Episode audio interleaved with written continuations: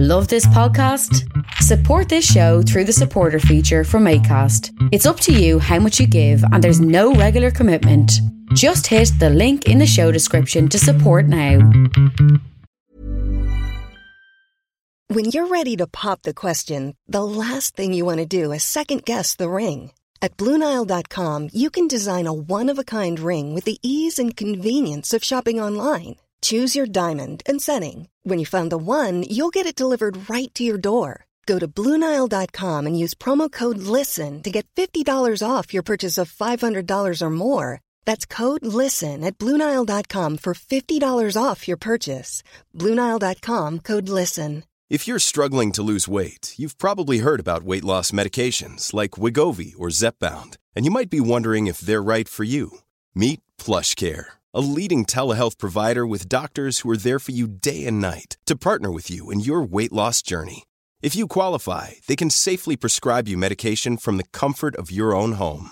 To get started, visit plushcare.com slash weight loss. That's plushcare.com slash weight loss. plushcare.com slash weight loss.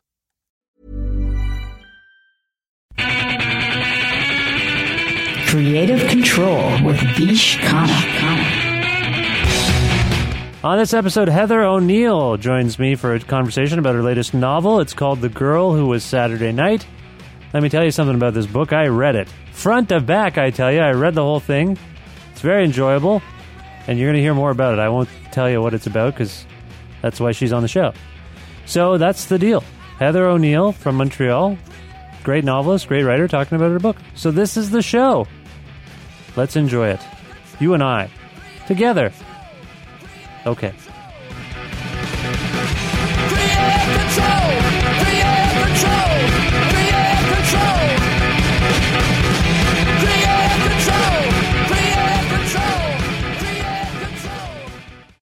This episode is brought to you by Pizza Trocadero, the finest pizzeria in all of Guelph, Ontario. They've got delicious gourmet pizzas, or choose from an array of fresh ingredients and make whatever you like. Calzones, wings, panzerottis, salads, breadsticks, garlic bread. Pizza Trocadero has it all.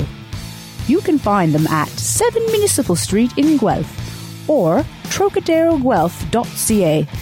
Call them at 519 829 2444 for pickup or delivery. That's Pizza Trocadero, a place of the good trade.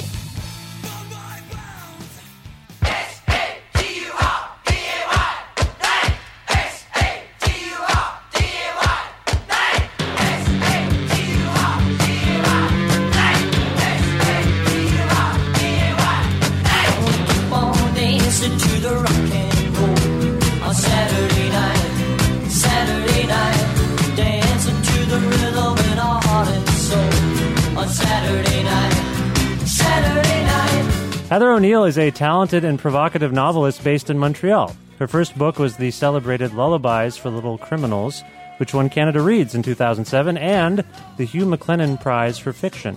Her latest novel is The Girl Who Was Saturday Night, which was published by HarperCollins Canada this past April and tells the compelling story of a pair of directionless fraternal twins in Montreal, Nouschka and Nikolai Nicola Nicola Nicholas Nicholas Tremblay. We'll figure this out in post. Who live in the shadow of their has-been folk singer of a neglectful father and bear certain emotional scars as a result. Young Quebecois coming of age in 1995, they are separatists on one hand, but unwitting sovereignists on the other. Their creator is bringing their story with her as a participating author at the Eden Mills Writers Festival, where she'll read on Sunday, September 14th. Here to discuss this further is Heather O'Neill. Hi, Heather. How are you? Hi, I'm fine, thank you. How are you? I'm well. Where are you? I'm in Montreal right now. You're in Montreal, home of either Nicholas or Nicola Tremblay. How do you say? How am I supposed to say that guy's name? You can say it either way. I mean, it's written without an H, so it's Nicolas, but um, everybody's, you know, everybody Anglophone says Nicholas, so. Right. There's no Whichever H. There's no H. I didn't even think of that. Yeah. Nicola. Okay, I'm sorry. See, I should have cleared that before we started talking. Uh, it's actually fine. I actually end up saying Nicholas a lot in interviews too, because in English it's always Nicholas, Right. and in French it's Nicolas. So it's you know it's a difference between Michael and Michelle. Absolutely. Absolutely. Okay, I, I apologize, but that's good. I, I, I appreciate you letting me off the hook. Now, I enjoy this book very much, and I and I tried to frame it there briefly. Uh, I hope I did an okay job. Beyond mangling Nicola's name, uh, do you mind telling people what's what it's about in your own words? Um, difficult to kind of put a novel, like to sum up a novel, because it's, I mean, the nature of a novel is that it's just about, um, you know, trying to go after life with this with a huge net. So, um, but it's, I mean, to try and make a really complicated story short, it's the story of these two tw- um, twins, Nicola and Nouschka, who are just too enmeshed and um, they've kind of had to raise themselves because their parents have completely sort of bailed on them. And so they've kind of created this um, this codependency based on their own sort of like imaginative kooky like ideas and um you know and added to the fact that they were child stars so everywhere they go everybody recognizes them and sort of like um gets all excited about them even though they've become complete losers so they have this like weird sense of identity where they're famous but they do nothing Right. and anyways, um, uh, so the novel is sort of about them having to finally um, separate because their relationship is becoming like really destructive, and they sort of can't evolve with one another there or have any sort of like relationship with anybody else. And um, so it's about that, and it's just about Montreal, and it's about the idea of storytelling, and you know, like how we all have to invent our sort of strange fictions to exist. And it's about poetry and just like fun things and the magic and the mundane and, you know, stuff like that. Yeah, there's magic and poetry, and I don't. There's not much mundane about the book, but there's definitely magic and poetry. Poetry that those aspects are clear. I'm can you- exactly. I would say there's just like, it's a world in which nothing is mundane. Yes, that that is exactly the way I would put the way you just put it. That's the way I would have put it if I was on my game today. That's exactly right. Very good. See, this is why I ask. I it, you mentioned that it's difficult to encapsulate a novel uh, in this way, but I think it's even harder for someone like me to try, or rather, it might be harder for someone like you to hear someone like me try to do it. I think uh, that's why I asked you to try and attempt to do this. Since you live in you lived in this world, I assume. Well, you definitely lived in this world a lot longer than I did. Yes, obviously. so I, I figured you would know it better. It's like asking for. I'm basically asking you for directions. It is. I mean, and it's funny though, like, um, yeah, you do spend so much time when you write a novel that your characters sort of seem to be your friends, and then you just sort of abandon them and go off onto onto another world, and then it's like then you promote the book, and people are asking, and you're like, oh my god, Nicola and Nouschka, I don't know, I. I just abandoned them like everyone else abandons them. Right. It's important to move on once you finish a novel. I've never written a novel, uh, but I assume you've done two now. I, I assume you've discovered it's important to, or maybe not even important. It's just sort of an involuntary reflex to let go of what you've just created.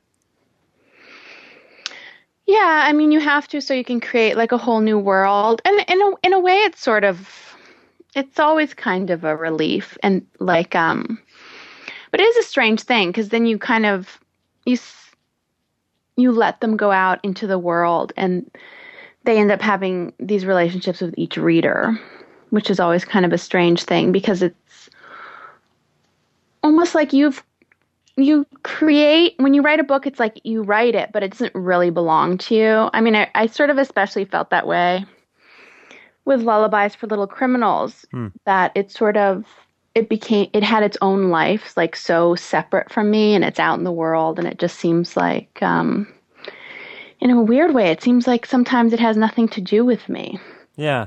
Yeah. I can see that. You need that. you know what I mean? It's like it's it, it's you know we like we broke up we on amicable terms, but we decided you know it was better for us not to stay friends.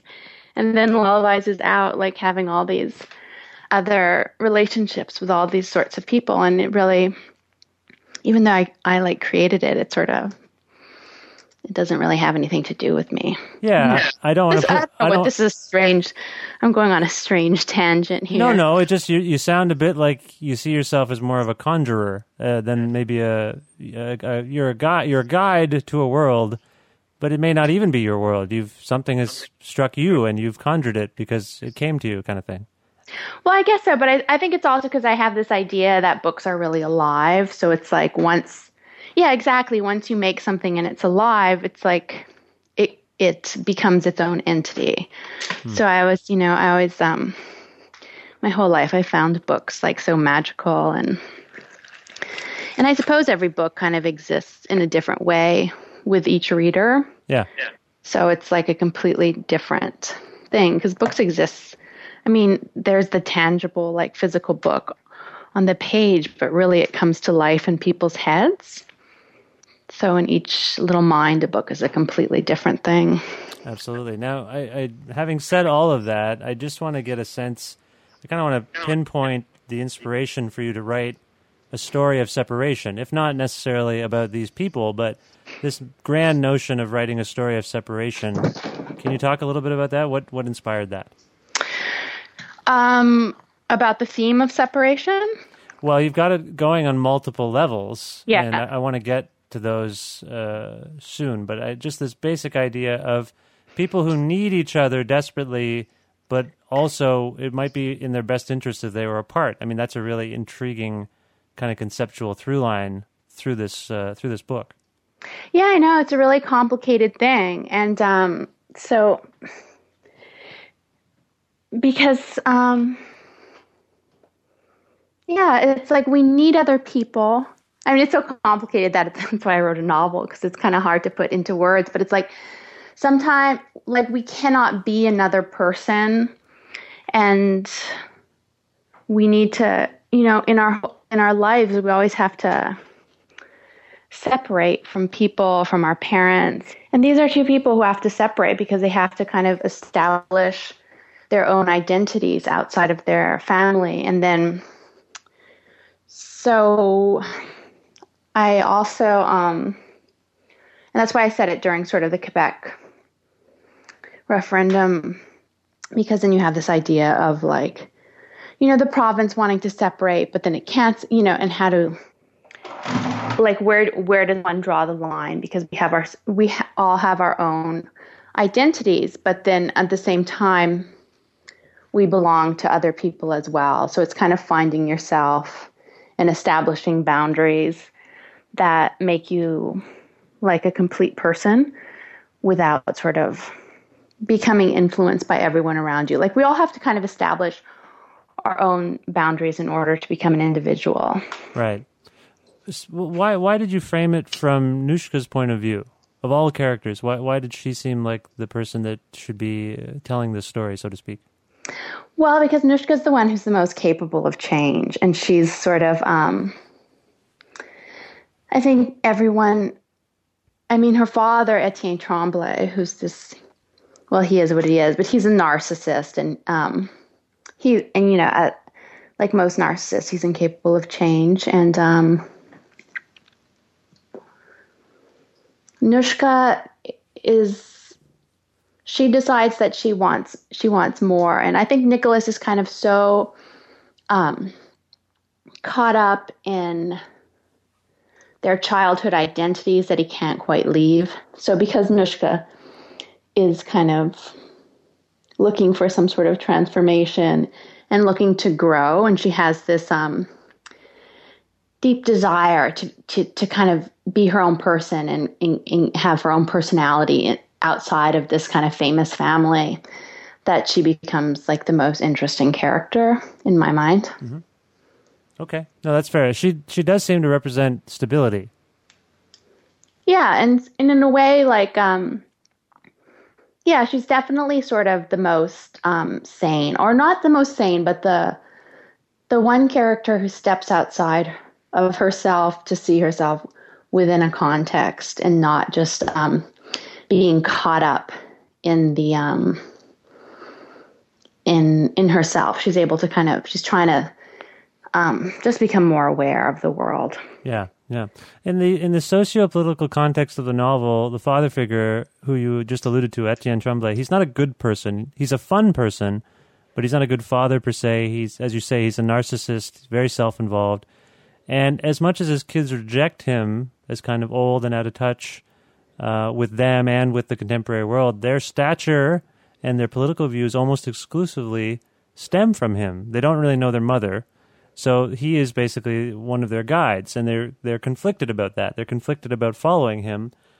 Are you saying something about the separatism debate via this neglectful father slash unloved motherless children dynamic? Is there something going on within that that speaks to what occurred or what continues to occur in Quebec? No, it was more like a personal story, and it's um, uh, yeah, no, it was more on a personal level, and like um, I thought it was interesting because their father did not rate like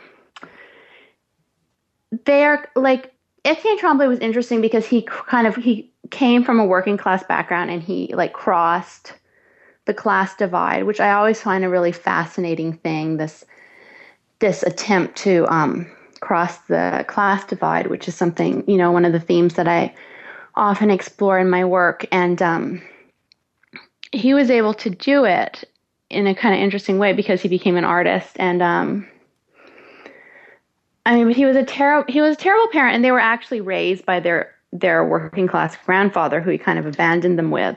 Mm. But although, but he is, you know, they are the children of Etienne Tremblay, and they've um, everything that he's kind of read and and thought about, they've internalized. So whether even though they they sort of um, you know despise him at times and just are just um,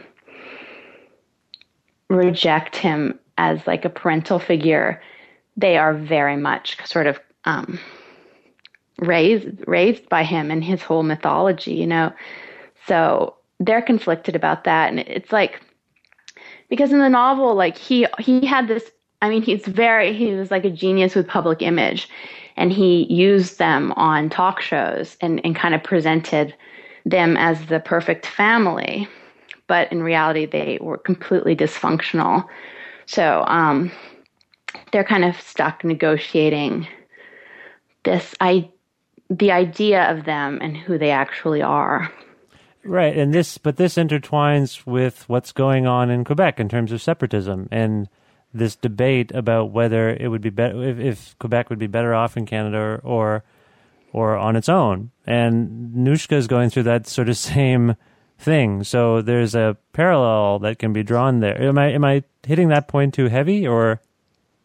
Yeah, um, no, I, I, I mean, it's definitely there in the novel. It's the question of like, can like how does I mean that was the whole that's a whole issue behind you know the separatist debates at the time are the sovereigntist debates was like can Quebec keep its identity within another country and how does it do that and so, um, and yeah, and that's what Nouschka is trying to do. Like, how can she keep um, her own sense of identity within this, within her family? Yeah. Which I think is something we all kind of try and do as we get older. Like, like you know, when we get to Nouschka's age, which is like twenty, is like, who are we? And um, apart from our family and within our family. So it's sort of, yeah, I, I thought that was interesting.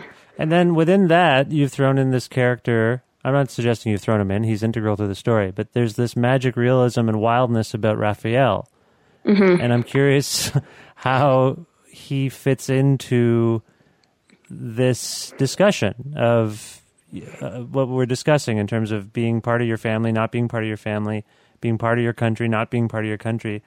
What does Raphael represent in that discussion?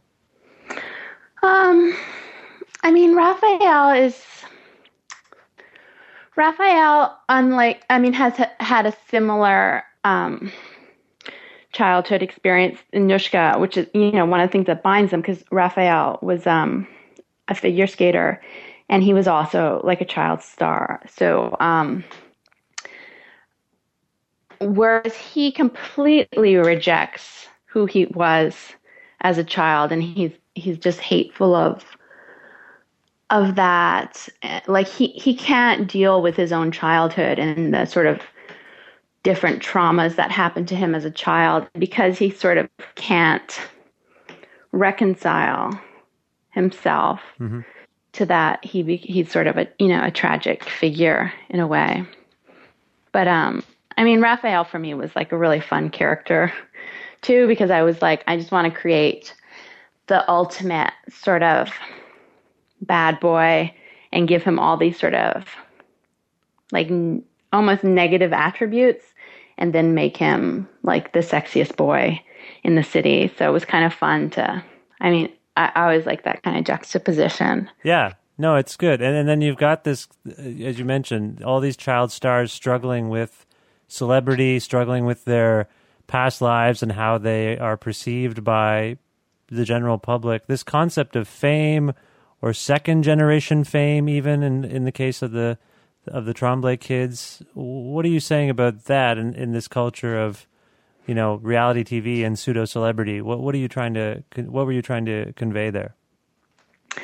Um, it was a bit about like um, I think fame drives everybody crazy, and it's because in a way with fame, it's like the public is creating a persona for you, so you have this external identity, and then you have who you are, and I think it it kind of that dichotomy drives people nuts because you're constantly stepping outside of yourself to you know perceive who you are and kind of controlling this image. And um, so that's something they're all contending with like the who everybody in montreal thinks they are because they're sort of household names and very familiar. And um, they um, i mean who who can ever really live up to your their public persona because they are very, you know, they have their sort of very ordinary battles to deal with, whereas in everybody sees them as these kind of mythological beings. Yeah, And think- nobody wants them nobody wants them to change. Everyone wants them to be who they were like in the 1980s when they were on television and it's it's just so different from who they actually are that the, it's it's very difficult for them to have relationships with anybody yeah. because every, everybody's expecting them to perform and everybody wants to be around them because they feel you know you know the minute they walk in the room something magical has happened Well, you also you also tend to feel like you know those people. Exactly. That's a funny thing too. It's like everywhere they go everybody recognizes them and everybody thinks that um, they have a relationship with them whereas you know they're very isolated because of this because nobody gets to know them. So and, and, and it just makes like nouschka and nicola like together you know they're just they're the only ones who really know each other. So they're kind of locked in this private little backstage of life You yourself are, are, are you know, you're a public person now uh, on some level. You've got a, a public public profile. Have you struggled with this? This idea of being out there, doing your work and, and doing it as well as you can, but always also having to kind of bear this burden of being a name. You know, a person that people now might feel like they know.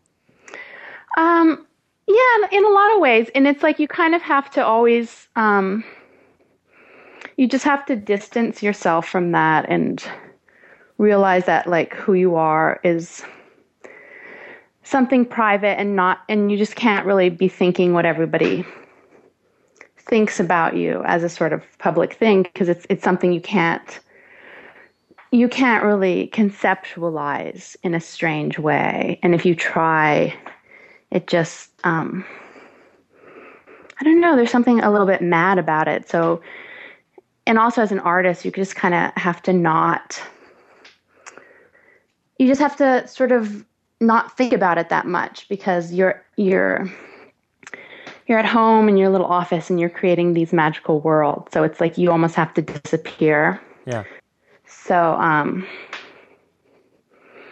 you yeah you can't think about it. So but yeah other other people have this strange idea of you and i mean like when i had the first book come out like so many people just thought that I was baby, and they would get confused when they met me because they're like, "What? Um, not exactly baby." And I'm like, "No, I'm like oh, this whole other person." You know what? Baby just doesn't really actually exist. And they were like, because they really wanted to meet baby and have, you know, because she was um, a character that so many people kind of related to and, and really liked.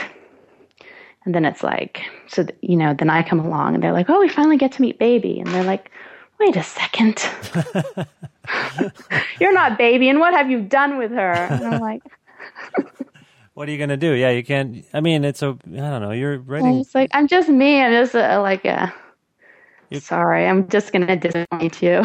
you're, you're clearly, uh, you know, writing fiction here. But I mean, uh, just to, to give people the benefit of the doubt or to play devil's advocate or whatever, I mean, you're, you, you are from Montreal, right? Yeah. Born and raised? Yeah. Okay, so I guess the question must be asked. Well, maybe it doesn't have to be asked. No one's got a gun to my head, but I'm going to ask it anyway. Do these Mm-hmm. books, do these books, and this one in particular, does it reflect any aspect of your own life or upbringing? Um,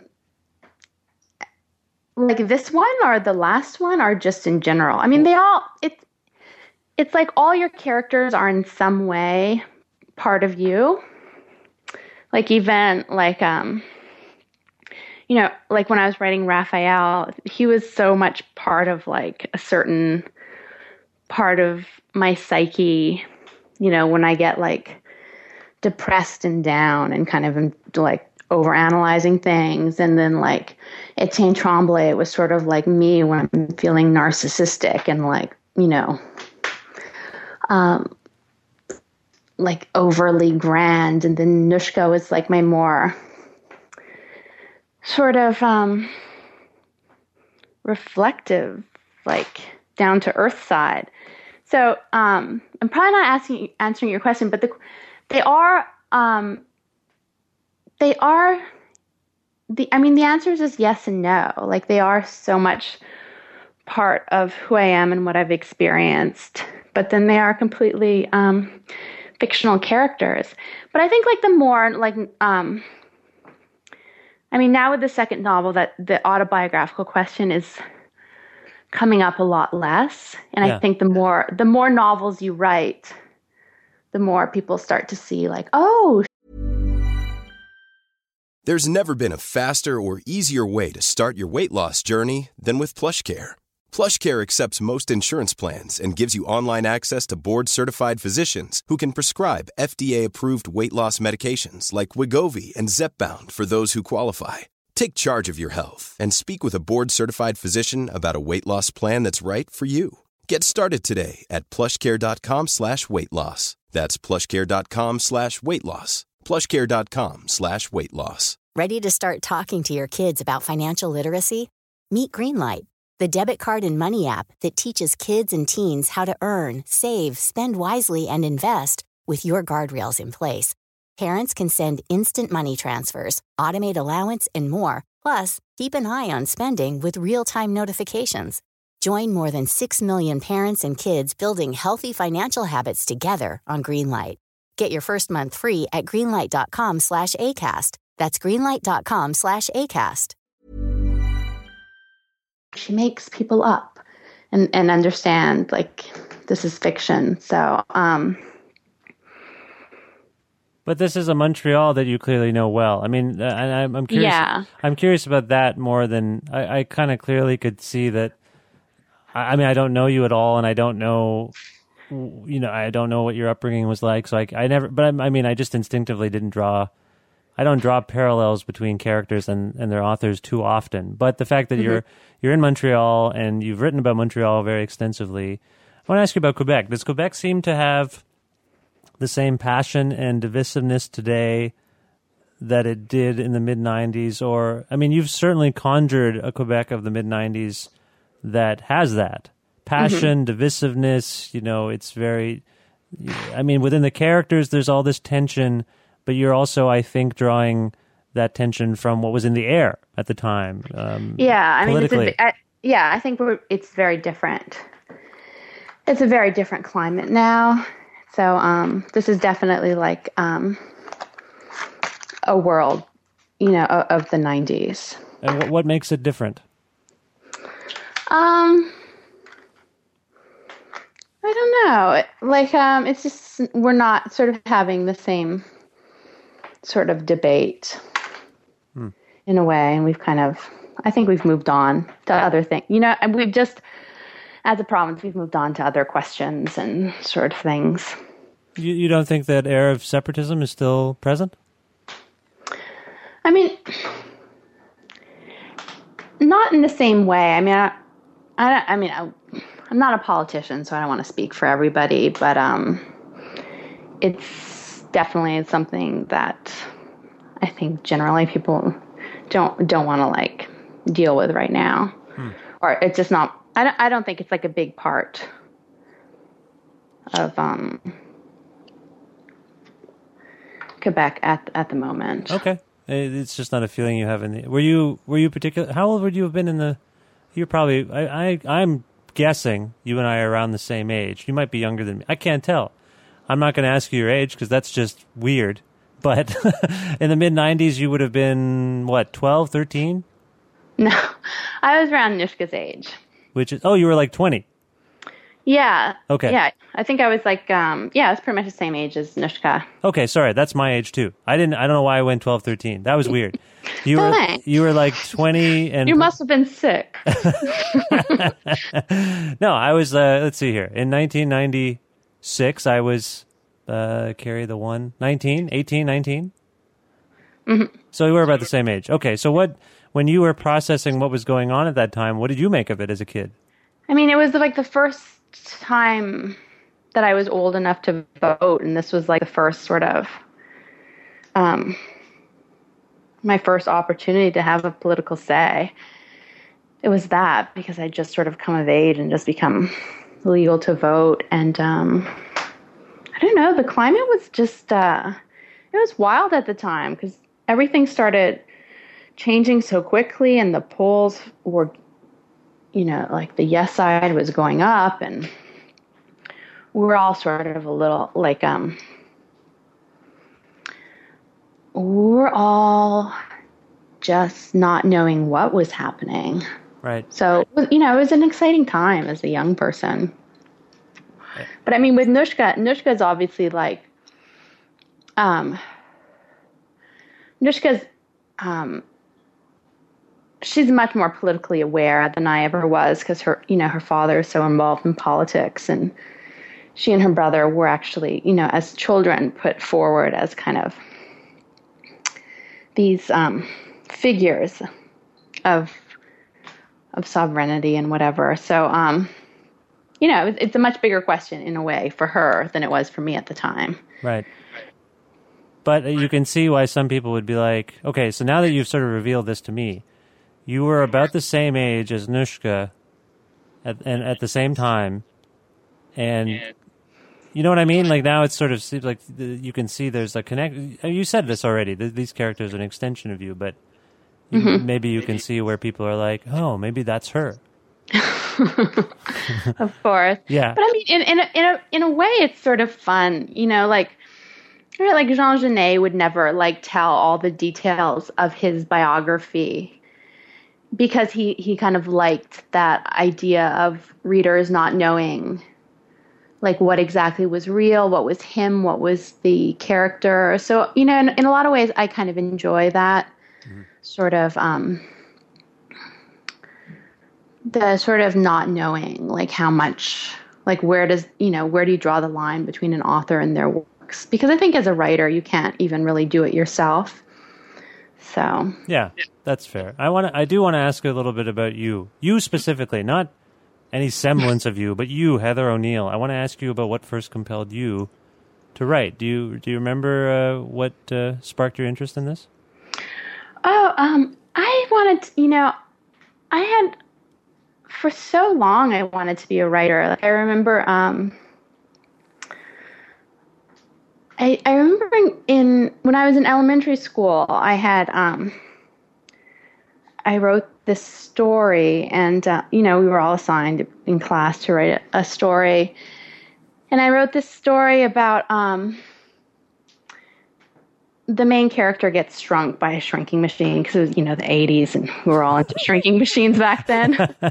Sure, sure. So, you know, it's like, um, I'll have a character shrinks too. So then the character meets this cricket and the cri- no, the character meets a cockroach, but the cockroach is trying to pass itself off as a cricket and won't kind of acknowledge its identity as a, a cockroach, which is funny because it's sort of almost like, I mean, that's a lot of the themes of uh, the girl who was Saturday night. So I've like started my themes early. but anyway, but um, the my teacher was was so enthusiastic and she told me you know you are going to be a writer you're you're like a natural writer and then i remember going home and telling my dad i was like she says i'm a writer and then we were so excited because it's like oh my god you're a writer and um it just always like since then was just like in the family kind of idea that i would be a writer. And um and it was just um something that I kind of was good at, and then it was you know the one thing that I sort of excelled at, and you know in high school I would get my stuff published in the in the high school like the the Protestant school boards like um, magazine. And you know I mean I tried out other things in life, but I was a complete failure at them, and then with the writing it just seemed to be something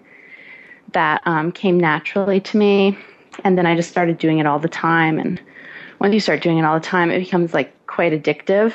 And Yeah. you know, it's just such a wonderful feeling. And I it just, I just love it so much. Like even if no one read what I was doing, like they like sitting down and writing is just so like pleasurable to me. So um, yeah. So just my whole, basically my my whole life, I've just wanted to be a writer, and that's what I do now. And it's sort of um, yeah, Do you, do just comes. I mean, I, I, th- I was listening once to an interview with Janet Frame, and she was like, "I don't understand these people who say they want they want to write or they're going to write." She's like, "Writers just write," yeah. and then so, I mean, that's what I do all day long. Right. And and you do you remember these Protestant newsletters or whatever? Do you remember the is that where you would have first been published publicly? Yes, And do, do you remember what the first piece was? great acclaim. Do you remember what your first piece was? Um, the first piece was that one um, in the elementary school section. Um, that one was published. Oh, the fake the fake cockroach thing? yeah. Okay. So that was your first thing and did. We, and did people we were all so excited. and you It's got like on yellow paper It's like um, did you get with feed, the spiral side. did you get feedback from your peers and stuff? No, I, I don't. I, I I mean, I might have. I don't remember. Yeah. Okay. But that's a that's a pretty magical feeling. And then beyond high school, did you go to did you do other school for your writing or did you just carry forward? Um, I went to McGill and I studied um, English literature there. And then when I graduated, I just started writing. And yeah, I, I kind of- I didn't mention it in the intro, but you've contributed to what the Walrus, Mm-hmm. uh, New York Times Magazine. Is that right? Yeah. And these are what works of fiction, or Um, I mean, I've kind of like I, I do a lot of magazine writing, so I've done a lot of fiction, and I've done also a lot of creative nonfiction essays, which I really enjoy doing. right?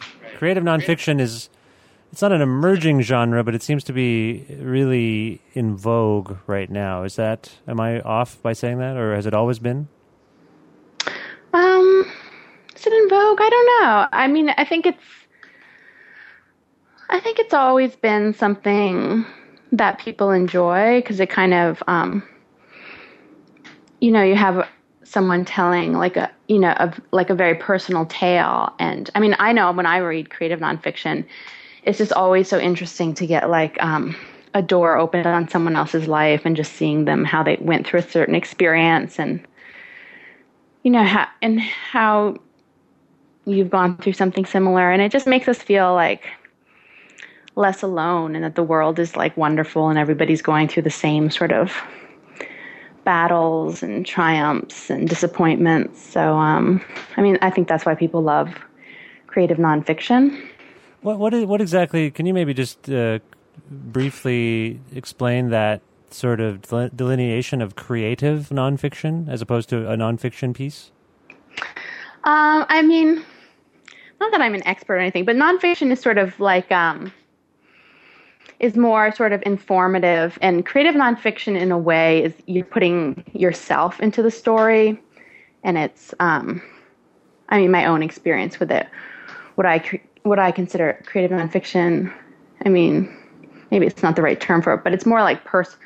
Also, you could call it personal journalism when you're when you're like investigating yourself and your own life and um uh, yeah so and because i like um i mean i write a lot about when i do these um, nonfiction pieces. It's often about my childhood and um i was raised by a single parent like i was raised by my dad you know in a kind of lower class background and um and how i kind of like dealt with that and and kind of became an artist when it was not really expected from anyone from that background to come out and be a writer because being a writer seems so sort of like noble and um,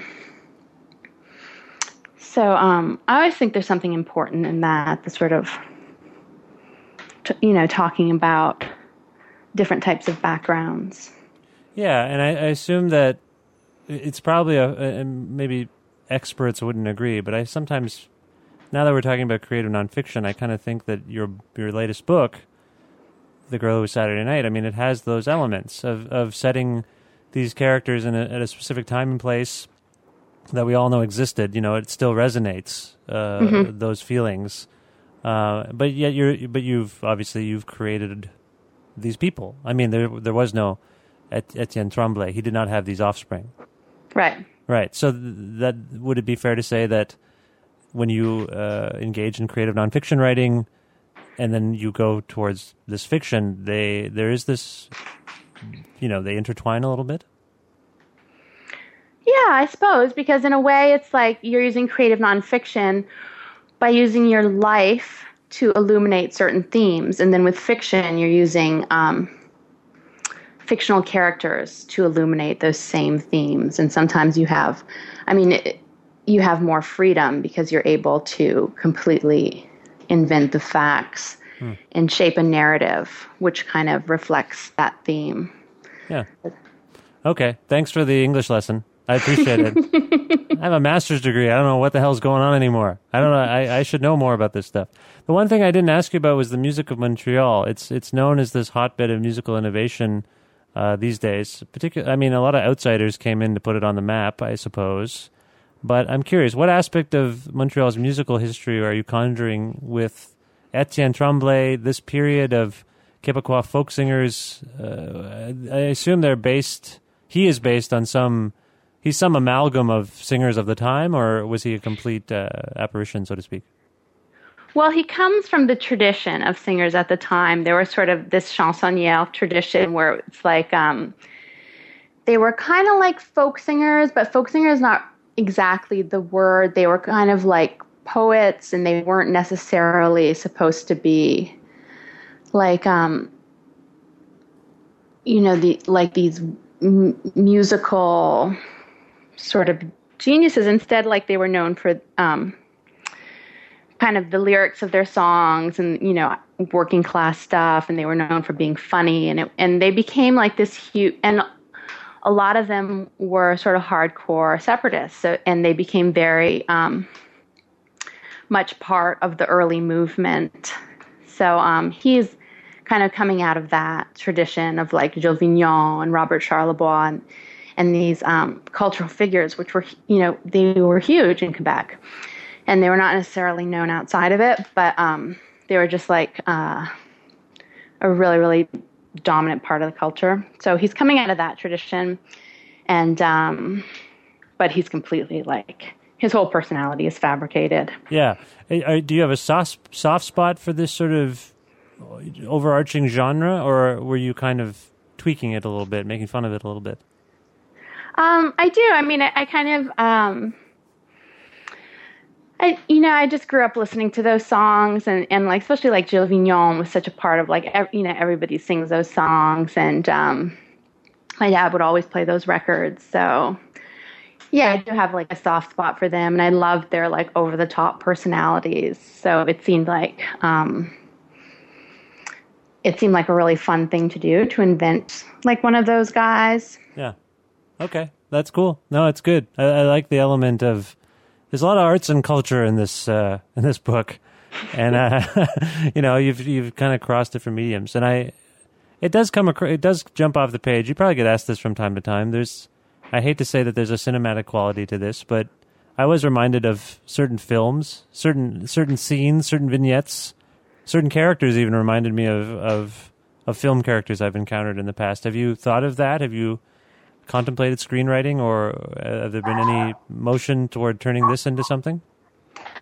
Um, I haven't really thought about it yet. I mean, there was a lot of interest in lullabies, but then I was sort of um, lullabies for me was such like an internal monologue that it was difficult for me to imagine it as um, as a film. This one seems to me like um, yeah, this it does have a lot of cinematic qualities. I I find. I mean, I'm a huge like. Uh, so who knows? I mean, maybe with this one, You were, were you going to say you're a movie fan? yeah. My God, yeah. I I love movies. Do you like Do you like Wes Anderson? Of course, yeah. I mean, um, there's a lot of uh, there's a you know like um, the Royal Tenenbaums was a bit of one of the influences for this book. I knew it. I didn't want to say it outright, but I kind of knew it. I could kind of tell what was going on here. I, I feel like I just cracked the code. So it's like yeah, and and just um, so I mean. Because I've watched so many movies and I'm such like a hardcore movie addict that it's inevitable like you know, there's like cinematic and literary references in that book. Yeah. So All right. I don't want to crack too many codes here. I feel but like I'm also like I'm I'm just like when I write, it's like um I'm a very visual writer. So, you know, when I'm I'm sort of like I'm vi- you know I'm sort of like when I write it, I just see the whole thing happening in my head too, as a kind of yeah, and and film this, in my brain. and this sort of mystic realism sometimes can be confused for cinematic. This idea of like something magical happening, you know what I mean? Uh, you, sometimes I don't know if we're just trained growing up on culture this way to be like, "Ah, this could be a movie, or this this must have been a movie. You know what I mean? Reading it coming off the page, it's weird, but. I totally, uh, as I say, I'm once again on this show proud of myself for cracking a code. but I, I- Royal Tenenbaums is one of my favorite movies of all time. So, uh, yeah, it's like it, it is its own masterpiece. It's just so brilliant. yeah. All right. Well, this is good to know. So, what's what's coming up next for you? Um, I'm I actually finished a book of short stories which I wrote while I was writing this novel, so that's coming out next year. You know, some people would be like, "What? You were writing two things at the same time, or at least, sorry, short stories. You were probably writing fifteen things at the same time. How do you do that?" Um, I think it's probably a bad idea, but I have sort of like I have such like ADD, but sometimes it's good for me to work on two things at once because there's always a point when I'm just like so um frustrated and disenchanted with what I'm doing that I want to throw it out. So then I go to the other one and I'm like, oh, this seems new and fresh and wonderful. Then I keep writing that one until I'm like, oh, this sucks. Let me go back to the other one. It's like, oh, this one's nice and new. Huh. That's really But, um, that's really fascinating. You know, a lot of times music in particular, musicians sometimes they'll do a batch of work at the same time, but only some of it comes out as a record and then 20, 30 years later they release the stuff from the same time, you know? Yeah, I mean, I'm always like, I'm always like, you know what? You should just work on one thing and focus and finish. But then my brain's all over the place. So, you know, and when I was writing um, The Girl with Saturday Night, because Nouschka has like, um, uh, she has like so many crazy ideas. So a lot of times the short stories would um, come out of something from the book, like something someone would say, and then I'd be like, oh, that's like, that could be a tale on its own, or Right. So they inform one another. yeah, they kind of do. That's going to be interesting. So this this could be a nice. I don't want to say too much, but there there are aspects of it, the, the short story collection, that would be a nice companion potentially for this for this novel. Possibly. I don't know if anyone will see it though, because now the stories like that I finished them and edited them are their own complete worlds and different, completely different settings. And You know what? So- you know what? I bet I'll see it. I'm code we can have this conversation again, and you can like say the origin of each short story and all its influences. I'm sorry, I didn't mean to spoil anything for anyone. I just uh, I like cracking codes. I'm a bit of a amateur detective that way. Well, that's great. Do you have a sense of when this when this short story collection is coming out? It's coming out next spring. Next spring. Do you have a title in mind? It's called Dear Piglet. Dear Piglet. Hmm? What? Like the Winnie the Pooh piglet? Yeah. Oh. Uh, this is conjured from one story in particular, or Yeah, the, um, there's a story in the collection called Dear Piglet. the the title track, so to speak?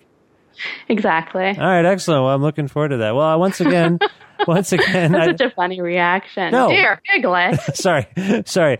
I, I have a three year old, so I'm constantly reading him children's books, and uh, I'm You're like, Dear Piglet, I just read that. yeah, no, no, no, it's not that. I wasn't. I just I. I tend to with the Winnie the Pooh, which we haven't read in a few months, maybe. I did all the characters. Mm-hmm. I, I did the voices for all the characters, but I just made them up. I know there was a cartoon. Anyway, Piglet to me is. I'm trying to think of what my Piglet voice was. Piglet voice was just like, I don't know about that Pooh, like just like kind of whiny and scared all the time. It's actually not about Winnie the Pooh. Okay, just making sure. Sorry, I didn't mean to make this about me and Piglet, but I just that's great. That's great that you've got a book called Dear Piglet. That's all I'm trying to get get across right now. Once again, Heather O'Neill's new novel is The Girl Who Was Saturday Night, and it's out now via HarperCollins Canada.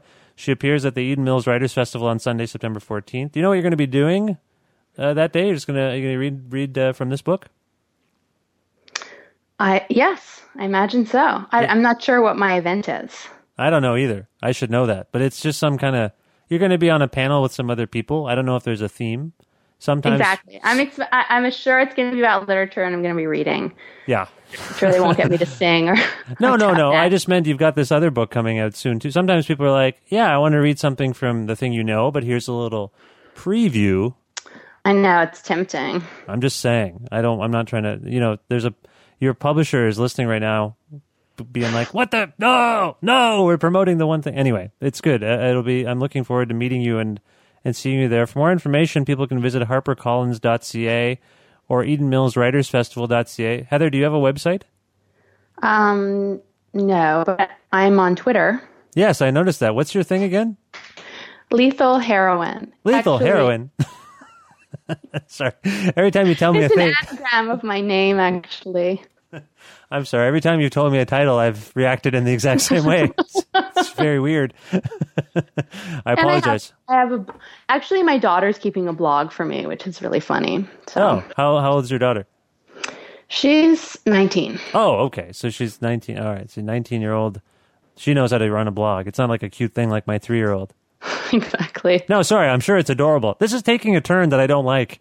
I'm trying to be nice and I'm saying all the wrong things. I just want people to visit harpercollins.ca, EdenMillsWritersFestival.ca, follow you at lethal underscore heroin, Yeah, heroin like the heroine of a novel, not the terrible drug. which in itself is lethal.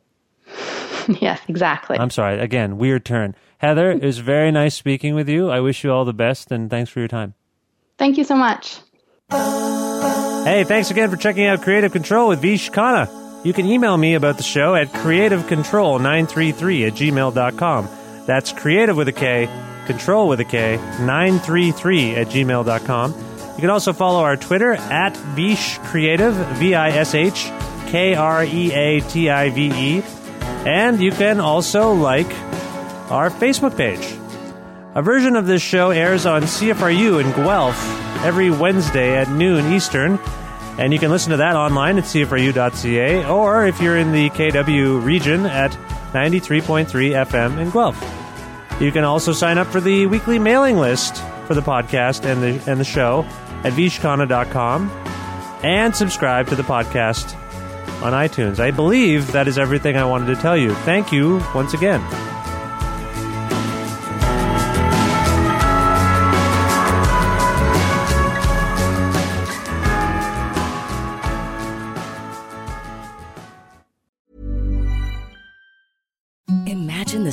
Softest sheets you've ever felt. Now imagine them getting even softer over time. That's what you'll feel with Boll and Branch's organic cotton sheets. In a recent customer survey, 96% replied that Boll and Branch sheets get softer with every wash. Start getting your best night's sleep in these sheets that get softer and softer for years to come. Try their sheets with a 30-night guarantee. Plus, get 15% off your first order at bollandbranch.com. Code BUTTERY. Exclusions apply. See site for details.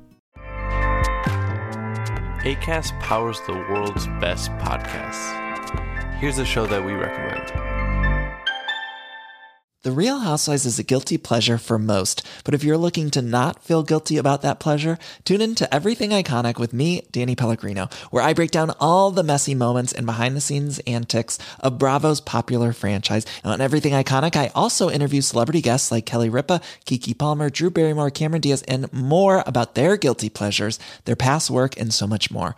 So if you're pop culture obsessed and find yourself watching way too much reality TV like me, tune in to Everything Iconic with Danny Pellegrino wherever you listen to podcasts. ACAST helps creators launch, grow, and monetize their podcasts everywhere. ACAST.com.